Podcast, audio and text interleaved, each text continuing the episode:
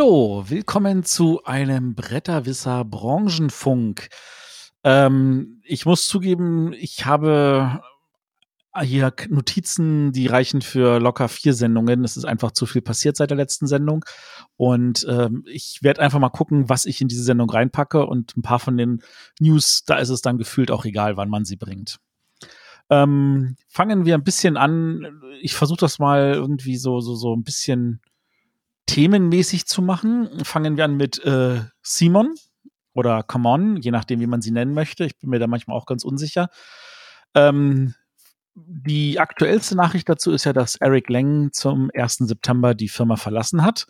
Er hat es aus eigenem Wunsch heraus getan, weil er wieder Lust hat, einfach mehr verschiedene Sachen zu machen, Lust hat auf Freelance-Tätigkeit und auch natürlich sich politisch mehr engagieren möchte, ein bisschen Aktivismus betreiben für die gute Sache.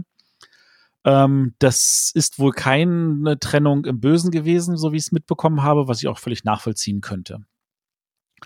Es ist jetzt natürlich nicht so, dass jetzt alles, was jetzt kommt, nichts mehr mit Eric zu tun hatte. Der hat natürlich viele, viele Sachen, an denen man arbeitet, natürlich hat man Jahre im Voraus gemacht. Ihr könnt davon ausgehen, dass alles, was Simon in den nächsten 2 Jahren noch rausbringt, dass er noch da seine Finger irgendwie mit drin hatte.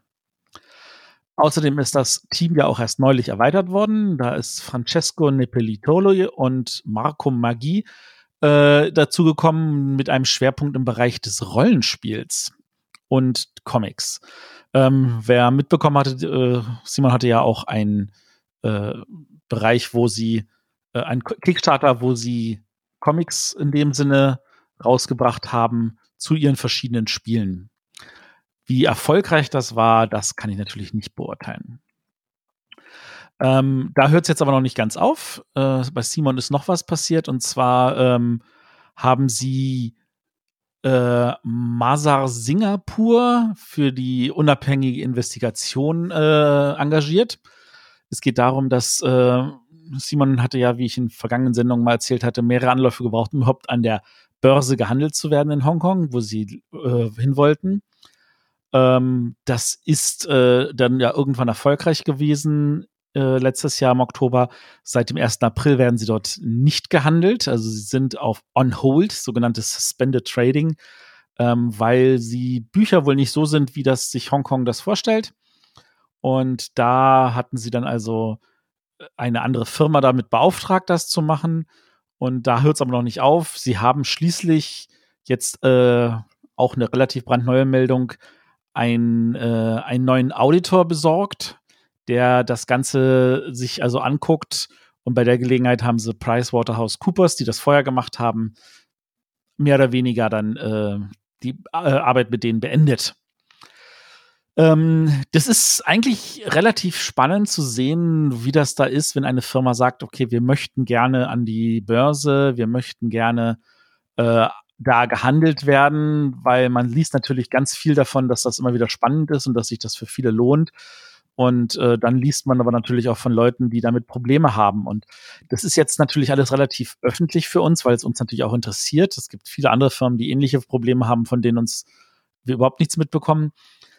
Ich bin von dem, was ich mitbekommen habe, immer noch an dem Punkt, wo ich sage, ich verstehe, was da passiert und glaube, dass die Firma tatsächlich einfach noch nicht diese Firmenmentalität hat, die es an der Börse braucht. Und ich glaube tatsächlich, dass sie immer noch auf sicheren Füßen stehen. Aber das ist ein persönlicher Eindruck, den ich nicht irgendwie untermauern kann mit irgendwelchen Zahlen. Und ich weiß nicht, wie viele von meinen Hörern tatsächlich anfangen, jetzt irgendwelche Aktien von denen zu handeln oder sich vorstellen könnten, Aktien von denen zu handeln. Ich würde es jedenfalls trotzdem nicht tun. Es liegt aber daran, dass ich das nicht spannend finde, da irgendwie Inhaber von so einer Firma zu sein. Andere Person, die vor einem Monat aufgehört hat, mehr oder weniger zu arbeiten, ist Stephen Buonocore. Der ist ja als Präsident von Stronghold Games zurückgetreten, und zwar nicht einfach, weil er irgendwo anders anfangen wollte, sondern weil er einfach sagte, ganz ehrlich, ich bin alt genug, ich habe Bock, jetzt einfach mal in den Ruhestand zu gehen. Ich habe mir das verdient, und das macht er jetzt auch. Und er verbringt jetzt seine Zeit damit, beim Dice Tower mitzusitzen und irgendwelche Sachen zu beschreiben und zu erzählen und einfach mal so das zu machen, worauf er Lust hat, und nicht mehr das, womit er Geld verdienen muss. Er selber ist an der Stelle als Sprecher natürlich aufgetreten. Stronghold wurde ja vor ein paar Jahren von Indie-Boards und Cards gekauft und zusammengeführt zu einem Indie-Game-Studios. Stephen Buonocore war der Sprecher von Indie-Game-Studios. Wer jetzt der Sprecher ist, weiß ich nicht, aber zumindest im Bereich Stronghold Games ist jetzt Sydney Engelstein Director of Game Development. Nun ist Stronghold Games ja eher dafür bekannt, dass sie Spiele nach den Amerika holen, also vor allem von europäischen Firmen. Inwieweit da jetzt noch weitere Arbeit reinkommt, kann ich nicht beurteilen. Sydney Engelstein ist die Tochter von Geoff Engelstein, der hat jahrelang den Ludology-Podcast mit moderiert, also mehr oder weniger auch aus der Taufe gehoben. Der ist jetzt aber auch schon seit einem knappen Jahr oder sowas, hat er da irgendwie gesagt, das will er jetzt nicht mehr. Seitdem hat er viele, viele tolle Bücher veröffentlicht, von denen ich einige empfehlen kann, unter anderem Building Blocks von Tabletops. Den genauen Titel habe ich jetzt nicht im Kopf. Auf jeden Fall, er schreibt tatsächlich einige spannende Sachen. Er ist Autor von einigen Brettspielen. Und Sydney, seine Tochter, ist an der Stelle natürlich auch in diesem gesamten Ding mit verfangen. NVAIN, sagt euch wahrscheinlich gar nichts, ist bei Kata Mundin als First Chief Marketing Officer. Die Dame war vorher Chief Marketing Officer von Star Education und Harmonia. Also das ist an der Stelle tatsächlich Leute, die halt irgendwie im Marketing halt fest befangen sind und dann halt anfangen, Marketing auch in Bereichen zu machen, die jetzt gar nicht der Bereich sind, der es vorher war, weil Marketing tatsächlich etwas ist, was auch funktioniert, wenn man nicht weiß, was man vermarkten muss. Sagt auch ein bisschen was über Marketing aus. Sie war davor sogar bei Kraft Foods, also sie hat sich da mit Lebensmitteln beschäftigt und dann halt irgendwelche Fortbildungssachen und jetzt ist sie halt bei Kata Mundi und dort halt der Chef vom gesamten Marketing. Nun könnte man fragen, braucht Kata Mundi Marketing? Und die Frage ist natürlich immer, es gibt Marketing sowohl für den Endkunden als auch Marketing natürlich in Richtung Firmen. Und in der Beziehung könnten sie natürlich tatsächlich bestimmte Sachen aufbauen, im Bereich von, wir versuchen jetzt an Autoren ranzugehen, an die Leute, die sagen, okay, wir wollen irgendwelche Prototypen basteln für irgendwelche Kickstarter-Geschichten, ähnliche Sachen. Da kann man eine Menge, was Marketingmäßiges machen. Inwieweit sie da halt an dieser Rolle irgendwas machen wird, werden wir sehen. In dem Zusammenhang Gerd Mattes, der war im Bereich Marketing bei Altenburger, was ja zu Kata Mundi gehört, jahrelang da der Chef und der hat das jetzt aber verlassen, um ja auch in den Ruhestand zu gehen. Auch ein Zeichen davon, dass wir alle älter werden, wenn Leute in den Ruhestand gehen. Eine weitere Person im Bereich von Kata Mundi bzw. Altenburger ist Sandra Schilling. Sandra Schilling wechselt von Haber zu Altenburger. Und in diesem Zusammenhang ist also da einiges in Bewegung. Eine weitere Personalie, die wir haben, ist Hans-Peter Stoll. Er ist jetzt neuer Geschäftsführer der SAZ, der Spieleautorenzunft. Hans-Peter Stoll habe ich kennengelernt als Mitorganisator von der Spiele-Fortbildungsveranstaltung in Willingen. Nee, in Weilburg, Entschuldigung, in Weilburg. Manche Orte klingen einfach zu ähnlich.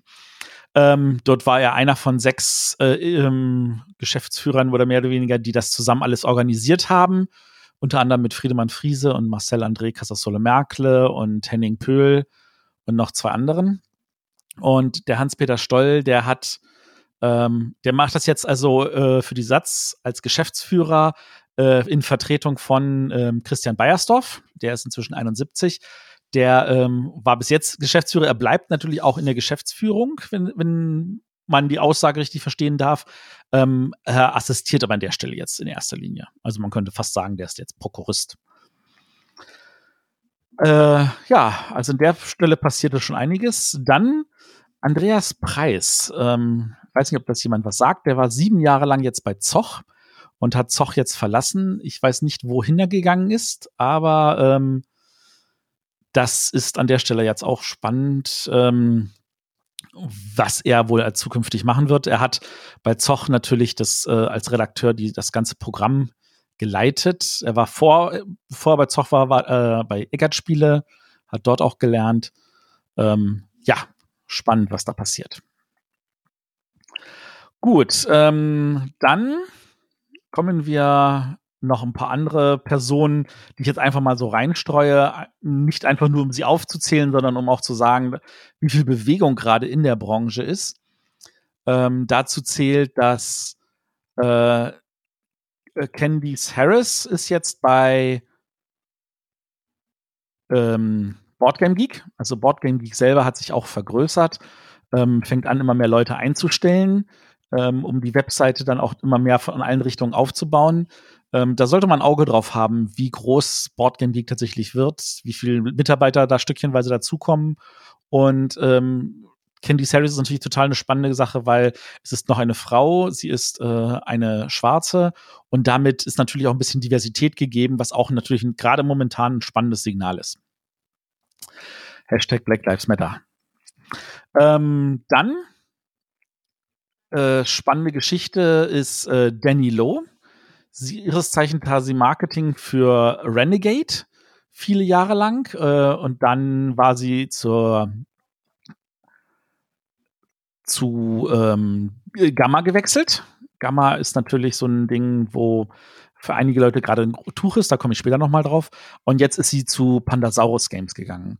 Pandasaurus Games ist eigentlich auch so ein mehr oder weniger kleiner Verlag, der stückchenweise mal größer wird, der halt mit ein paar Hits sich entsprechend hochholen kann. Unter anderem hat Pandasaurus in Amerika die Rechte an Machikoro. Sie haben aber auch so natürlich solche Titel wie Dinosaur Island in Deutschland bei Schwerkraft. Schwerkraft bei Feuerland. Eieiei, ich muss mich konzentrieren. So. Andere Sache ist nämlich Danny May hat Starlink verlassen. Nun erinnern wir uns daran, dass Starlink Games einige Leute hatte, die in letzter Zeit sie verlassen haben. Und das kommt nämlich damit zusammen jetzt, dass einige anscheinend jetzt sich neu formiert haben. Zumindest gibt es jetzt einen neues Verlag, der heißt Quicksilver Studios. Und dazu gehören neben Danny May auch Greg May und Brandon Noonan, alles Namen, die ich hier schon mal im Podcast erwähnt habe. Und die haben jetzt gesagt so, hey, wir machen ein eigenes Studio auf. Jetzt kann man sich natürlich fragen, sind die einfach nur gegangen, weil sie es bei Tabletop Tycoon bzw. Starling Games vorher nicht mehr ausgehalten haben? Oder sind sie alle gegangen, weil sie was Neues starten wollten und jetzt einfach stückchenweise dann aus diesem Vertrag rausgekommen sind? Gibt einem wieder so ein bisschen Fragezeichen im Gesicht. So, dann kommen wir mal zu Cards Against Humanity. Das ist ein Spiel, das jetzt nicht für jeden liegt, aber die Firma dahinter, die ist seit dem ersten Set stark gewachsen und soweit groß geworden. Sie haben eigenes Spielecafé aufgemacht und ähnliche Sachen. Die Mitarbeiter haben jetzt angefangen, sich also eine Gewerkschaft zu geben, was ja schon mal spannend ist.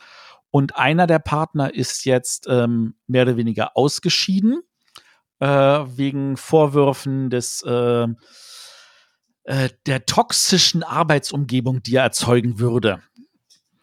Nun kann man jetzt überlegen, ob der Humor, der in diesem Spiel drin ist, das entsprechend unterstreicht. Ich möchte da jetzt kein Urteil bilden. Das wäre jetzt ein bisschen schwierig für mich. Kommen wir noch zu ein paar Personalien. Da haben wir unter anderem Britta Stöckmann. Wer sie nicht kennt, die war jetzt jahrelang bei Huch, also bei Hutter Trade, hat dort unter anderem Spiele betreut wie Forum Romanum oder auch Rajas of the Ganges. Und die hat jetzt Huch verlassen und ist seit dem 1. September bei Knizia Games, also Rainer Knizia Spiele.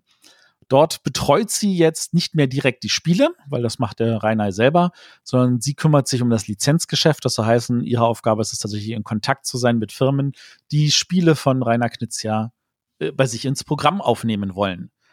Eine spannende Änderung, von der ich mir vorstellen kann, dass da einiges passiert. Andere Personen, die natürlich gewechselt haben, wir hatten ja schon in anderen Sendungen gehört gehabt, also der Thorsten Gimmler, der war ja von Schmidt-Spiele zu Ravensburger gewechselt. Innerhalb von Ravensburger ist jetzt der André Mack, der ist jetzt von der Redaktion zu Alea gewechselt. Sie hatten ja jemanden gesucht für Alea, der da das übernimmt. Das haben sie jetzt also intern neu besetzt. Dann haben sie natürlich jemanden gesucht, der die interne Stelle von André Mack übernimmt. Da haben sie jetzt gefunden den Matthias Karl, auch ehemals Schmidt-Spiele, der jetzt auch nach Ravensburg gezogen ist zum 1.9. Und Schmidt-Spiele sucht natürlich damit jetzt wieder neues Personal. Sie haben ja gerade erst Anfang des Jahres mit der Jasmin und dem Gregor, also dem Schorsch, erst frisch besetzt. Das heißt, auch da sind weiterhin noch Plätze zu haben. Kommen wir noch zu einer Personalie, die mich sehr, sehr traurig stimmt.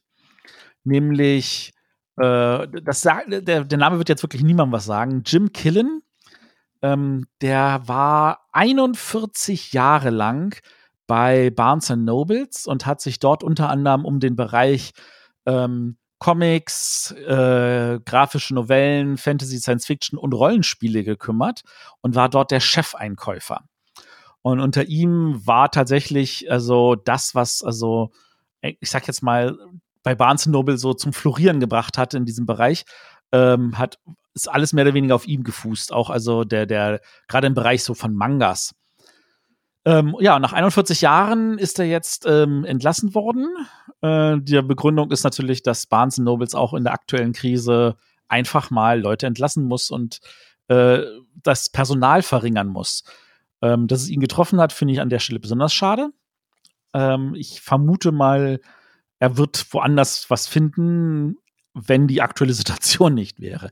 Ich habe keine Ahnung, wie das mit der Corona-Situation in Amerika besser weitergehen soll, vor allem nicht unter dem aktuellen Präsidenten. Kommen wir zur Spielwarenmesse Nürnberg. Diese hat turnusmäßig bekannt gegeben, dass der Vorstand, also der Executive Board, neu besetzt wurde. Der ehemalig lang sitzende Geschäftsführer Ernst Kick und Hans-Jürgen Richter haben das Board verlassen und dafür sind Christian Ulrich, Florian Hess und Jens Pflüger nachgekommen. Unter anderem sind aber auch in der Vorstandsriege Leute von, also der Oberbürgermeister von Nürnberg ist auch mit drin, sowie auch natürlich jemand von der vom Land Bayern. Also da die Messe tatsächlich zum Teil natürlich der Stadt und auch dem Land gehören. Die Spielwarenmesse selber hat natürlich angekündigt, dass sie die 2021 ihre Spielwarenmesse durchführen möchten mit einem detaillierten Hygienekonzept. Ich weiß nicht, ob die Firmen da genauso von überzeugt sind, wie es die Spielwarenmesse ist. Wir lassen uns da mal überraschen. Jemand anders in Bayern, der ebenfalls glaubt, dass er das gut durchführen kann, ist die Spielwiesen, die bis jetzt weiterhin ihre Veranstaltung noch nicht abgesagt haben, aber in einer E-Mail neulich mitgeteilt haben, dass mehr oder weniger alle Verlage ihren Stand abgesagt haben und deswegen suchen sie jetzt nach Sponsoren, um die Veranstaltung durchzuführen. Wir lassen uns mal überraschen, was da auf uns zukommt.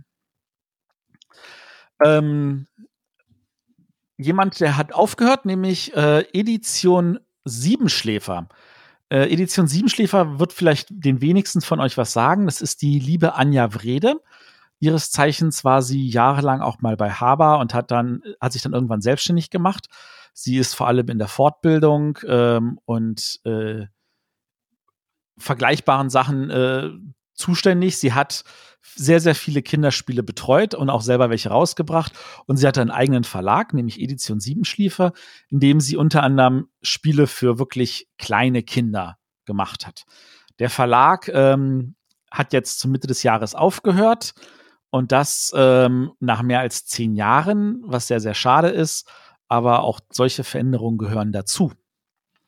Ein weiterer Verlag, der seine Pforten schließt, ist tatsächlich der aktuelle Spieleverlag von Franz Scholtes.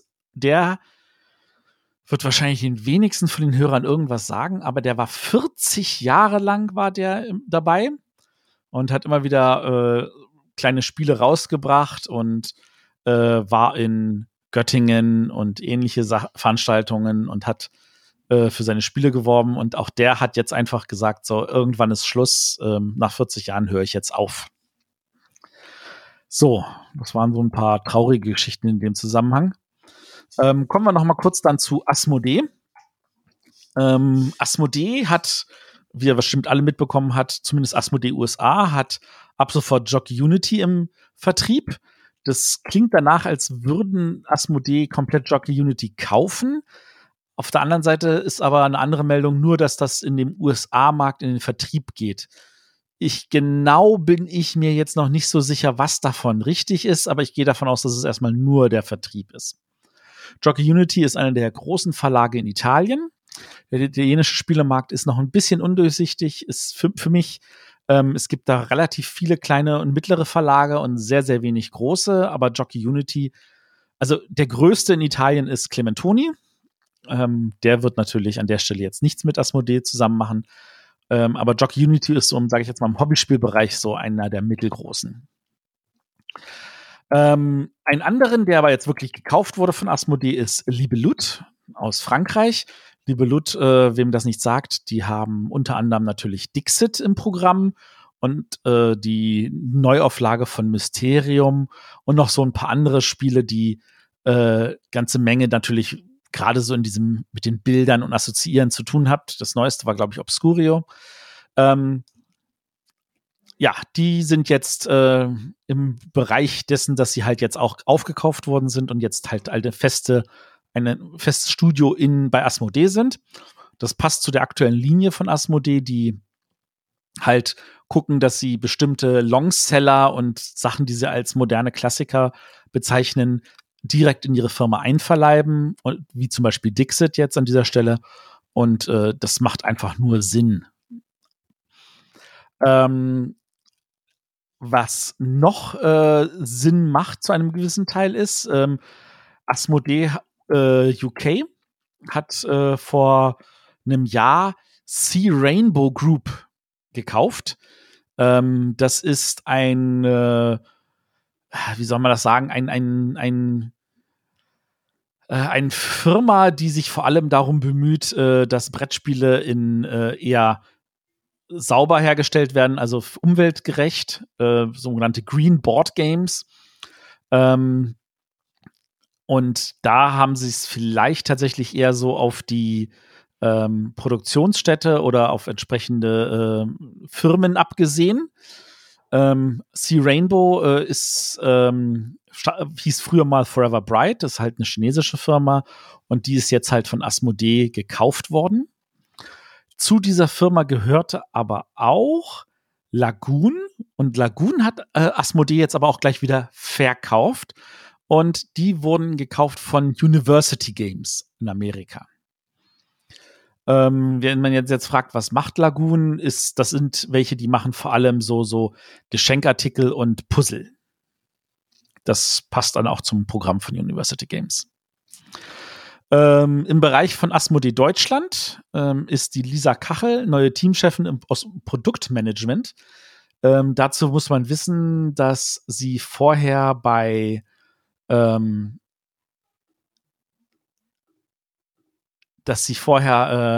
Marketing von anderen Firmen war. Sie wird sich halt vor allem im Dialog-Marketing beschäftigen. Ist total spannend. Zusätzlich dazu ist auch noch Varina Kieberg als Eventmanagerin eingestellt worden. Auch da wächst das deutsche Team. Und wie wir natürlich alle wissen, Robin de Cleur ist auch wieder bei Asmodee. Gut, einen letzten haben wir noch zum Thema Vertrieb. Naja, eigentlich nicht den letzten. Nennen wir mal in Kanada. Kanada ist auch so eine Situation, wo man die Verlage wahrscheinlich wenig kennt. Einer, der bekannt ist halt Lion Rampant.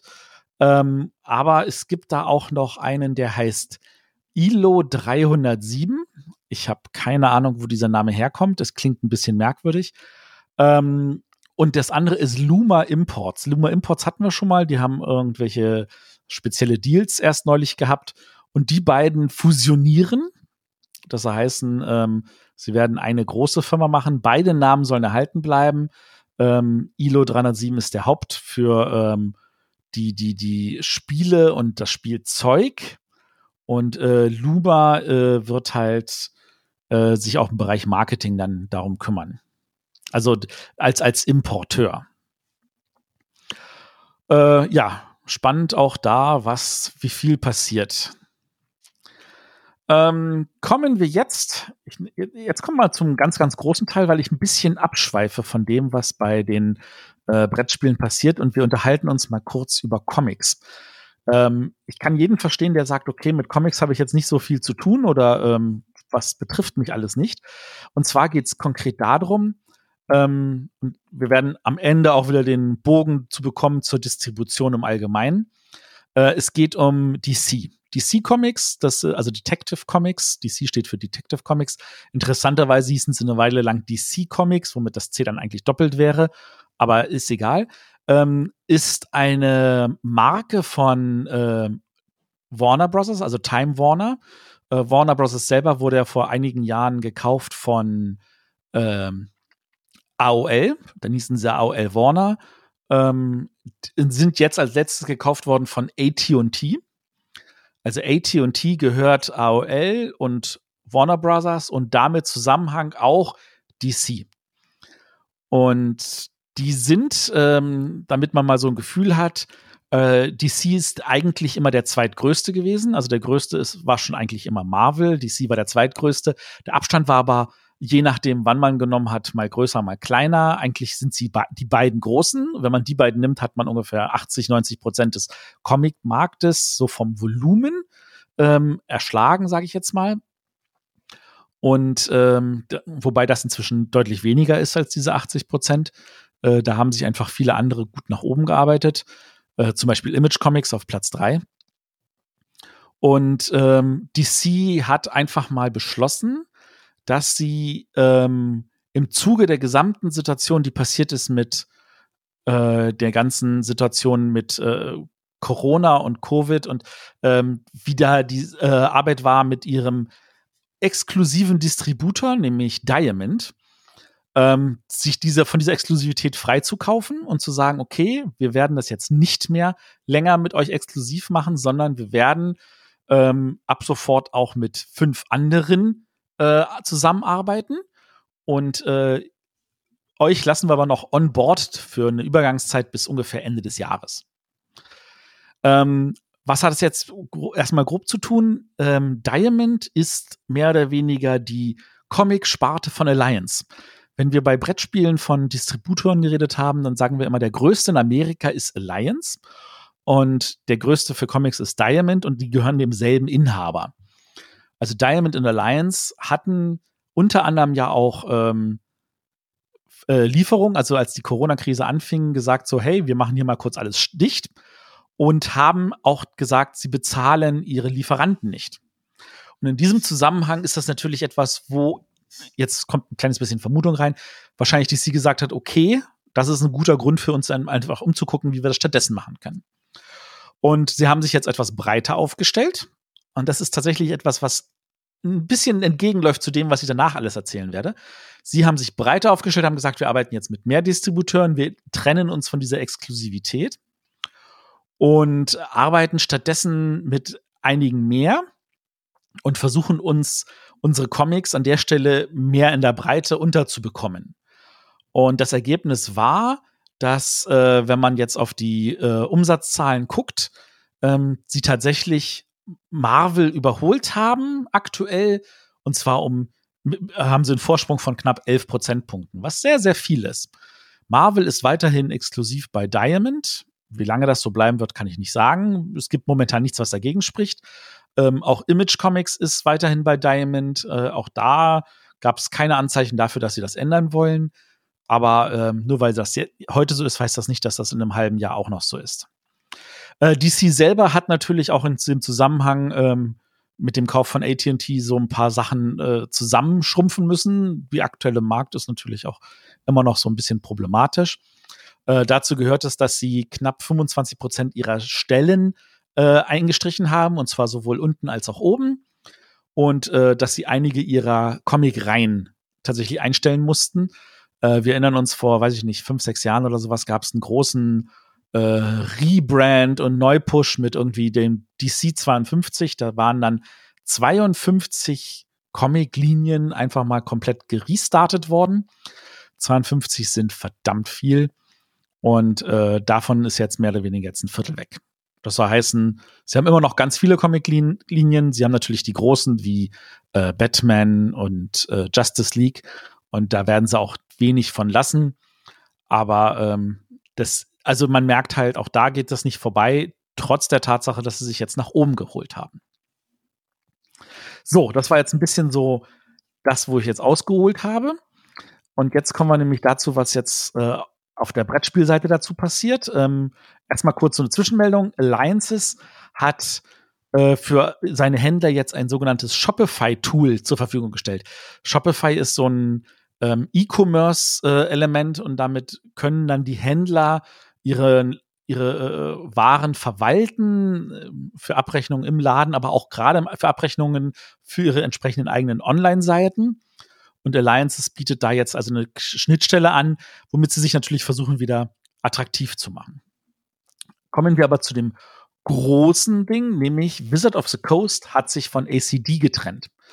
Wer den aktuellen Podcast gehört hat von der Brettspielbar, hallo Jürgen, hallo Christoph, das hat der Jürgen ein bisschen verkürzt dargestellt, deswegen, ich empfehle den Podcast sehr gerne, aber ich möchte an dieser Stelle noch mal ein bisschen ausholen für alle Leute, die sagen, okay, was heißt denn das? Also Wizard of the Coast ist ja ein Teil von Hasbro und ist in dem Bereich aber echt, echt riesig. Also man mag sich gar nicht vorstellen, wie viel Geld die damit machen. Und Wizard of the Coast hatte irgendwann im Jahre 2018, das ist also auch schon 2 Jahre her, ACD darüber informiert, dass sie nicht vorhaben, den Vertriebsvertrag mit ihnen zu verlängern. Dazu muss man wissen, ACD ist kein exklusiver Distributor. Also die Distribution läuft auch zusätzlich über Alliance und über ein paar andere. Und ACD ist ja eigentlich der zweitgrößte Distributor nach Alliance in den USA. Und Wizard of the Coast hat gesagt, so, wisst ihr was? Wir verlängern das nicht mit euch, wir machen das nicht mit. Gründe kennen wir alle nicht.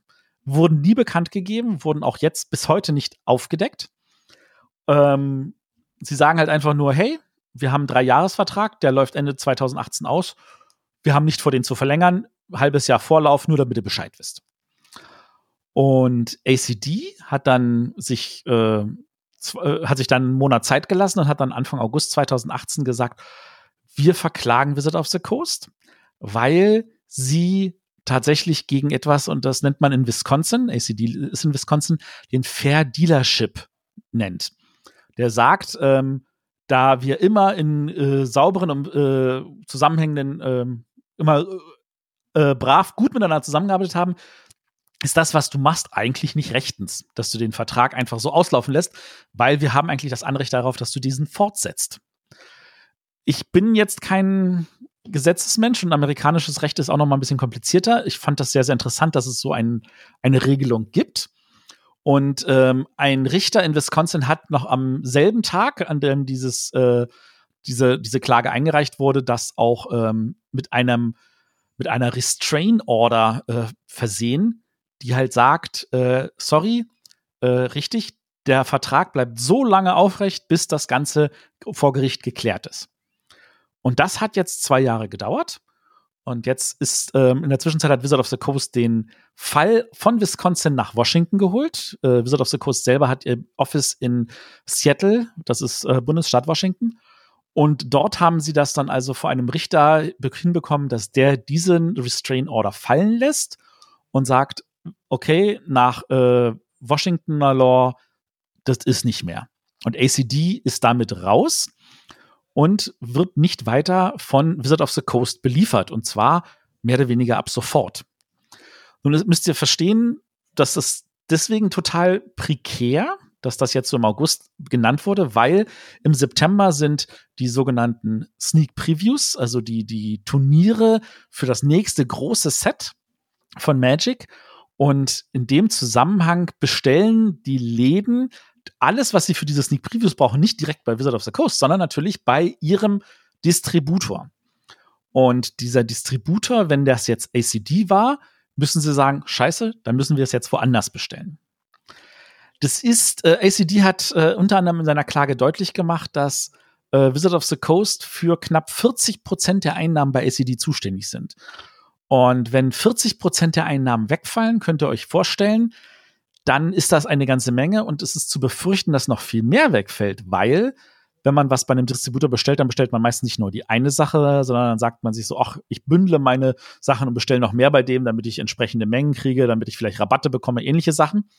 Und wenn sie kein Magic mehr bei ACD bekommen, dann warum sollten sie andere Sachen bei ACD bestellen? Das könnte also für ACD theoretisch, also 2018 hätte es das auf jeden Fall bedeuten können, das aus.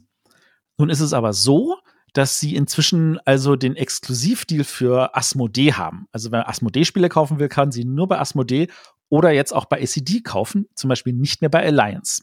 Hatte ich, glaube ich, in der letzten oder vorletzten Sendung drüber berichtet. Das ist das, was wahrscheinlich ACD jetzt erstmal am Leben halten wird, aber ACD wird definitiv schrumpfen und ich gehe davon aus, dass sie auch Leute entlassen werden müssen. Spannende Sache und definitiv diese Konzentration auf weniger. Ist eine spannende Sache, von der ich noch nicht so weiß, ob ich sie gut oder schlecht finde, weil ich sie selber nicht beurteilen kann. Weil ich nicht weiß, inwieweit was mehr Arbeit macht und was weniger Arbeit macht und was gut und was richtig ist. Für DC Comics war es richtig, dass sie sich jetzt verbreitert haben. Für Wizard of the Coast ist es anscheinend richtig, dass sie es sich verkleinern. Und da sind sie nicht die einzigen. Pandasaurus Games, die ich auch schon vorhin erwähnt habe, haben die Zahl ihrer Distributor auch verkleinert. Und zwar nur noch auf Alliance und ACD. Also ACD vertreibt immerhin noch Pandasaurus, aber die anderen, die jetzt da drunter kommen, wie GTS oder Southern Hobby, sind nicht mehr dabei. Dasselbe gilt auch für PSI, die mehr oder weniger die Zahl der Distributeure, über die sie arbeiten, verkleinert hat. PSI, hatte ich glaube ich auch schon ein paar Mal genannt, steht für Public Service Incorporated. Und was PSI macht, ist, sie vertreten 51 kleinere Verlage und sind mehr oder weniger der Zwischenhändler zwischen dem Verlag und dem Distributor.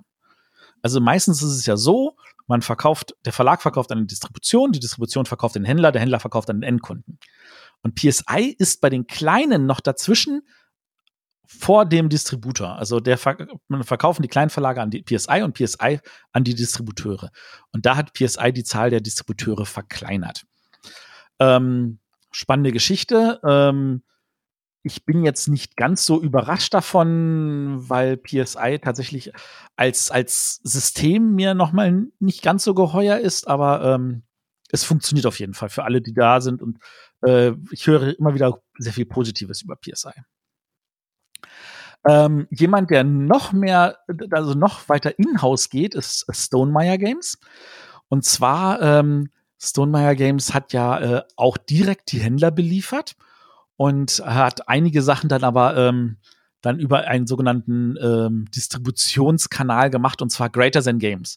Greater Than Games hatte ich ja schon mal erwähnt, unter anderem solche Spiele wie Sentinels of the Multiverse oder auch Spirit Island, das ist alles Greater Than Games. Und die haben tatsächlich aber eine relativ große logistische Funktion und haben unter anderem das Warehousing gemacht und das Fulfillment für Stonemaier. Und die haben jetzt den Herrn, der das bei Greater Than Games gemacht, mehr oder weniger abgeworben. Der ist jetzt direkt bei Stonemaier im Geschäft, weil sie ja auch im Kontakt mit den Händlern sind. Und Stonemaier macht also die Distribution jetzt an die Händler alles selber. Das ist etwas, wo ich mir vorstellen könnte, das könnte noch in größeren Maßen von viel mehr Firmen kommen. Wann das zu viele sind, wann das zu wenig sind, das kann ich noch nicht einschätzen. Aber Greater Than Games ist jetzt so, dass die natürlich trotzdem weiterhin für die arbeiten und bestimmte andere Funktionen noch übernehmen. Aber den direkten Kontakt zu den Händlern macht jetzt Stonemaier in-house. Gut, dann haben wir jetzt da schon einiges zu erzählen gehabt. Jetzt versuche ich mal das Ganze ein bisschen noch zusammenzufassen. Was haben wir noch? Amazon. Amazon ist so, dass in Amerika haben sie natürlich auch das Problem mit, sage ich jetzt mal, gefälschter Ware, noch viel, viel größer als hier in Europa. Und da ist es so, dass sie jetzt angefangen haben, dass für die Third-Party-Seller, also für Leute, die sagen, ich verkaufe was auf Amazon, dass die jetzt da nicht mehr anonym auftreten können. In Europa war das noch nie möglich. In Amerika ist das jetzt nun auch nicht mehr möglich, weil sie haben jetzt angefangen, das alles rauszunehmen. Unter anderem natürlich, weil sie auch von vielen Seiten entsprechend Druck bekommen haben.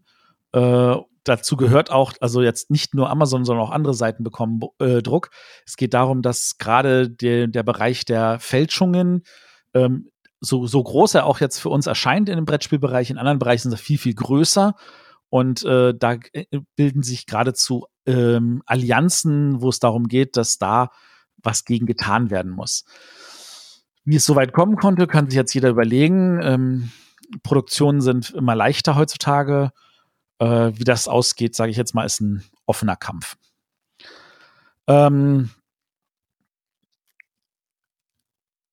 Gut, dann kommen wir jetzt zu den, sage ich jetzt mal, also es gibt noch einen großen Bereich zur Gamma. Zur Gamma mag ich eigentlich nicht viel erzählen.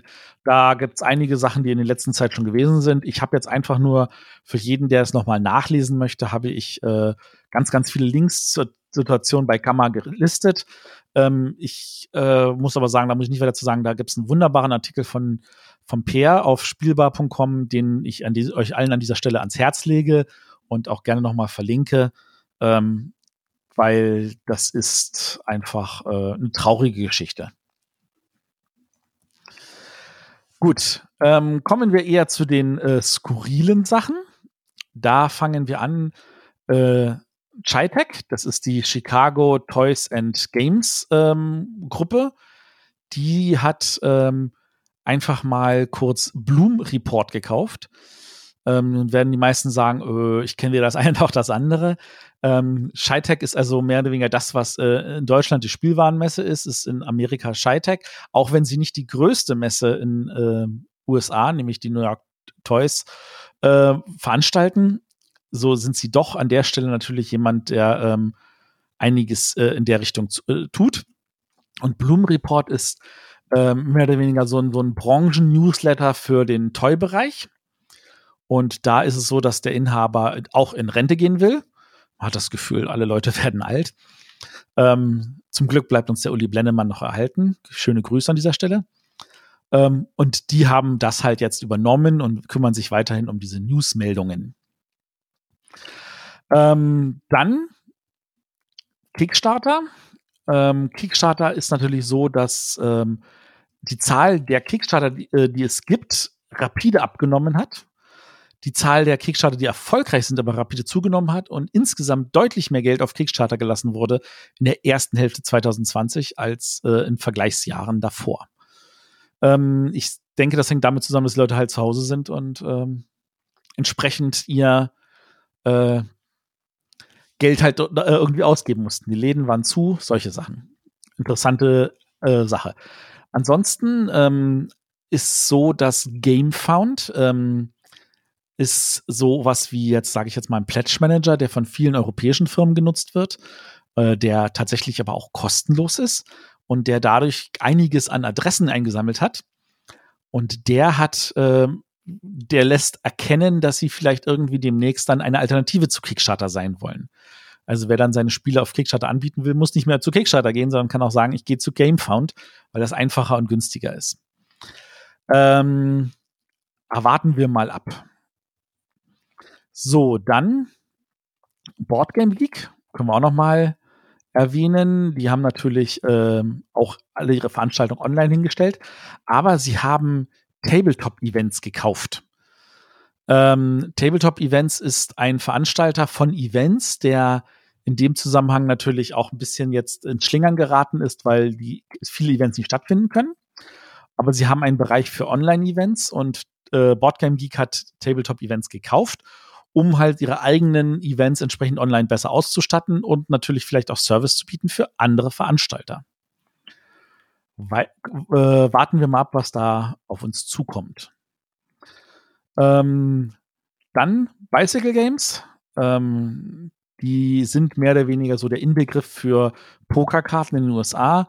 Aber die haben jetzt nicht nur Pokerkarten, sondern sie haben natürlich auch andere Spiele in ihrer Line. Zumindest versuchen sie das auszubauen. Und jetzt haben sie sich Will Wheaton geholt als Global Ambassador. Also als Sprecher für ihre Marke und ihre Spiele.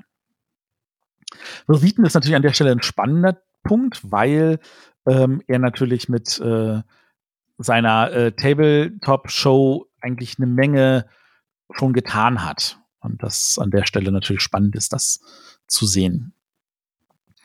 Dann, und das Skurriles würde ich noch verpacken, das Toy Museum of New York hat ein Toy Museum TV gestartet, also eine Art YouTube-Channel, aber auch natürlich kann man das dann bei denen im Museum vor Ort alles sehen, wo sie ganz, ganz viele aus der Industrie interviewen. Ich habe einfach mal verlinkt, da könnt ihr euch das mal angucken. Da sind ein paar spannende Interviews dabei. Also je nachdem, wie sehr ihr euch auch nicht nur für den Brettspielbereich im Kern, sondern auch für den Bereich der Spielware drumherum interessiert.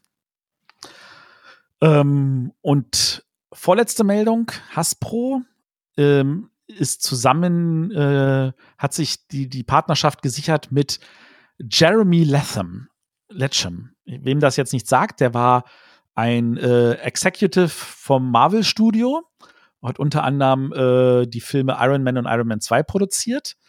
Und Hasbro hat ja schon mal versucht, mit irgendwelchen ihrer IPs in den USA irgendwie Stellung zu beziehen. Und das Einzige, was rauskam, war ein Film namens Battleships, also Schiffe versenken, der, ich würde mal liebevoll formulieren, ein großer Flop war. Zumindest kenne ich keinen, der auch noch irgendwie von dem Film angetan war. Und die Hoffnung liegt natürlich jetzt da nahe, dass sie mit Jeremy Letcham jemanden haben, der die IPs von Hasbro tatsächlich in coole Filme umsetzen kann. Dazu zählt unter anderem, das erste Projekt ist halt ein Dungeons & Dragons Film. Auch da hatte ich erzählt, da gab es eine Menge Rechtsstreiten um die Sachen. Jetzt liegt es auf jeden Fall in Hasbros Hand und sie geben es in seine Hand. Warten wir mal ab, was daraus wird. Und die letzte Meldung, die ich noch habe, ist, dass Annalena Baerbock, eine Bundesvorsitzende von Bündnis 90 Die Grünen, ist Botschafterin des Spielens von der Initiative Deutschen Verbandes der Spielwarenindustrie. Ja, ich wusste nicht mal, dass wir sowas brauchen, aber das ist natürlich total spannend und lassen wir uns mal überraschen, was das alles noch bringt. An dieser Stelle würde ich sagen, vielen Dank, dass ihr so lange durchgehalten habt. Die Sendung ist doch wieder ein bisschen länger geworden, als ich wollte. Und dabei habe ich schon einige Sachen übersprungen. Ich danke euch und ich hoffe, dass die nächste Branchenfunk vielleicht nicht zu lange in der Zukunft ist. Danke, tschüss.